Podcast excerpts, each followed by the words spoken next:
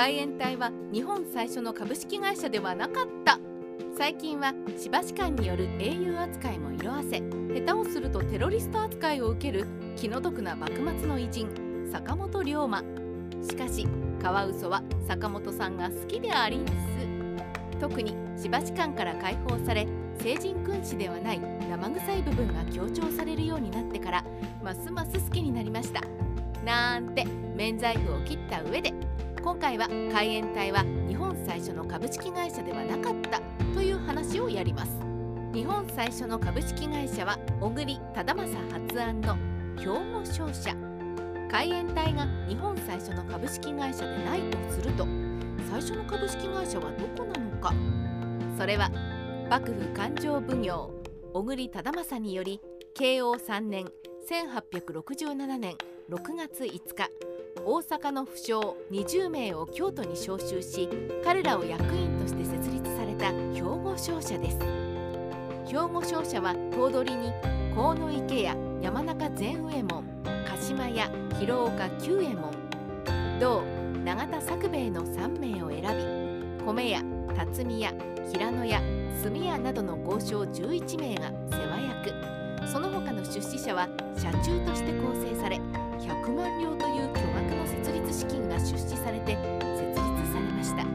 この兵庫商社は役員定款を備えた会社として幕府の承認を受け、半年余り活動しましたが、鳥羽伏見の戦いを受けて活動を停止、以後二度と活動を再開しませんでした。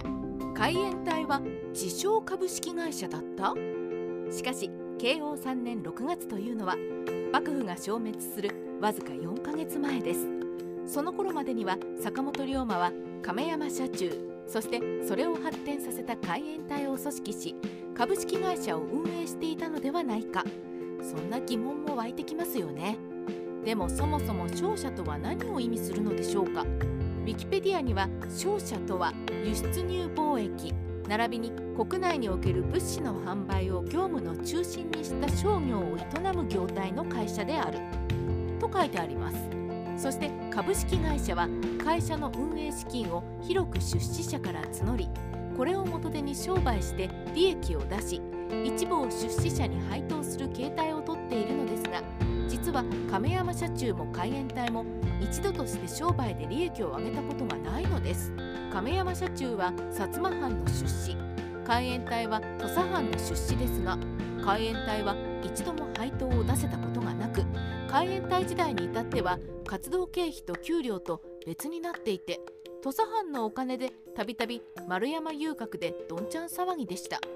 それでも土佐藩がまるで利益を出さない海援隊を放り出さなかったのは、結局土佐藩を海から援護する軍隊の海軍としての部分を買ったからで、海援隊が儲けてくれるなんてあまり期待していませんでした。もちろん根は商人である坂本龍馬は、いつまでも土佐藩の紐ではいかんちゃと独立採算を考えていて、それは次の項で説明しますが、結果的に海援隊は自称株式会社、あるいは活動資金を援助に頼る エヌピーオー という位置づけにとどまるのです。坂本龍馬の海援隊商社化計画、第二次長州征伐では長州藩に薩摩藩が購入した武器を輸送した亀山社中ですが、皮肉にも幕府が敗北したことで事実上お払い箱になりました。もはや長州は幕府の制止を受けず、外国から堂々と武器を仕入れられるようになり、薩摩を仲介して武器を買わなくてもよくなったからです。おまけに亀山社中は社中のために購入した船の代金払いを薩摩に付け替えたので、パトロンの薩摩藩とも関係が冷え込んでしまい、亀山社中は解散の瀬戸際に立たされ、龍馬は事態の打開を模索するようになります。そんな中で坂本龍馬はこれからはエゾフロンティアじゃと蝦夷地開拓に夢を託すようになりますが、その途上で五代友厚と交流を深めるようになります。五代友厚といえば東の渋沢栄一、西の五代友厚と称される経済人で、維新後には大阪造幣局の設置進言や金銀分析所の設立、大蔵省造幣局の設立や堂島米会所の設立、大阪証券取引所など近代大阪の経済発展に寄与した人物でした。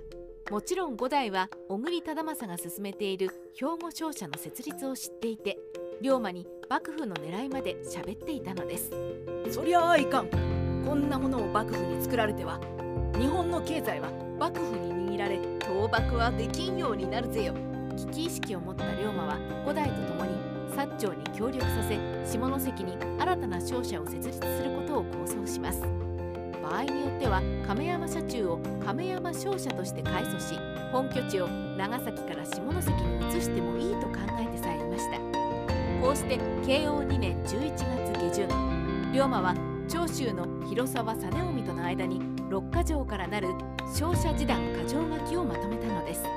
龍馬のこの構想が実現していれば、慶応さんねんろくがつの兵庫商社の設立に先んじて日本最初の株式会社の発起人になったかもですが、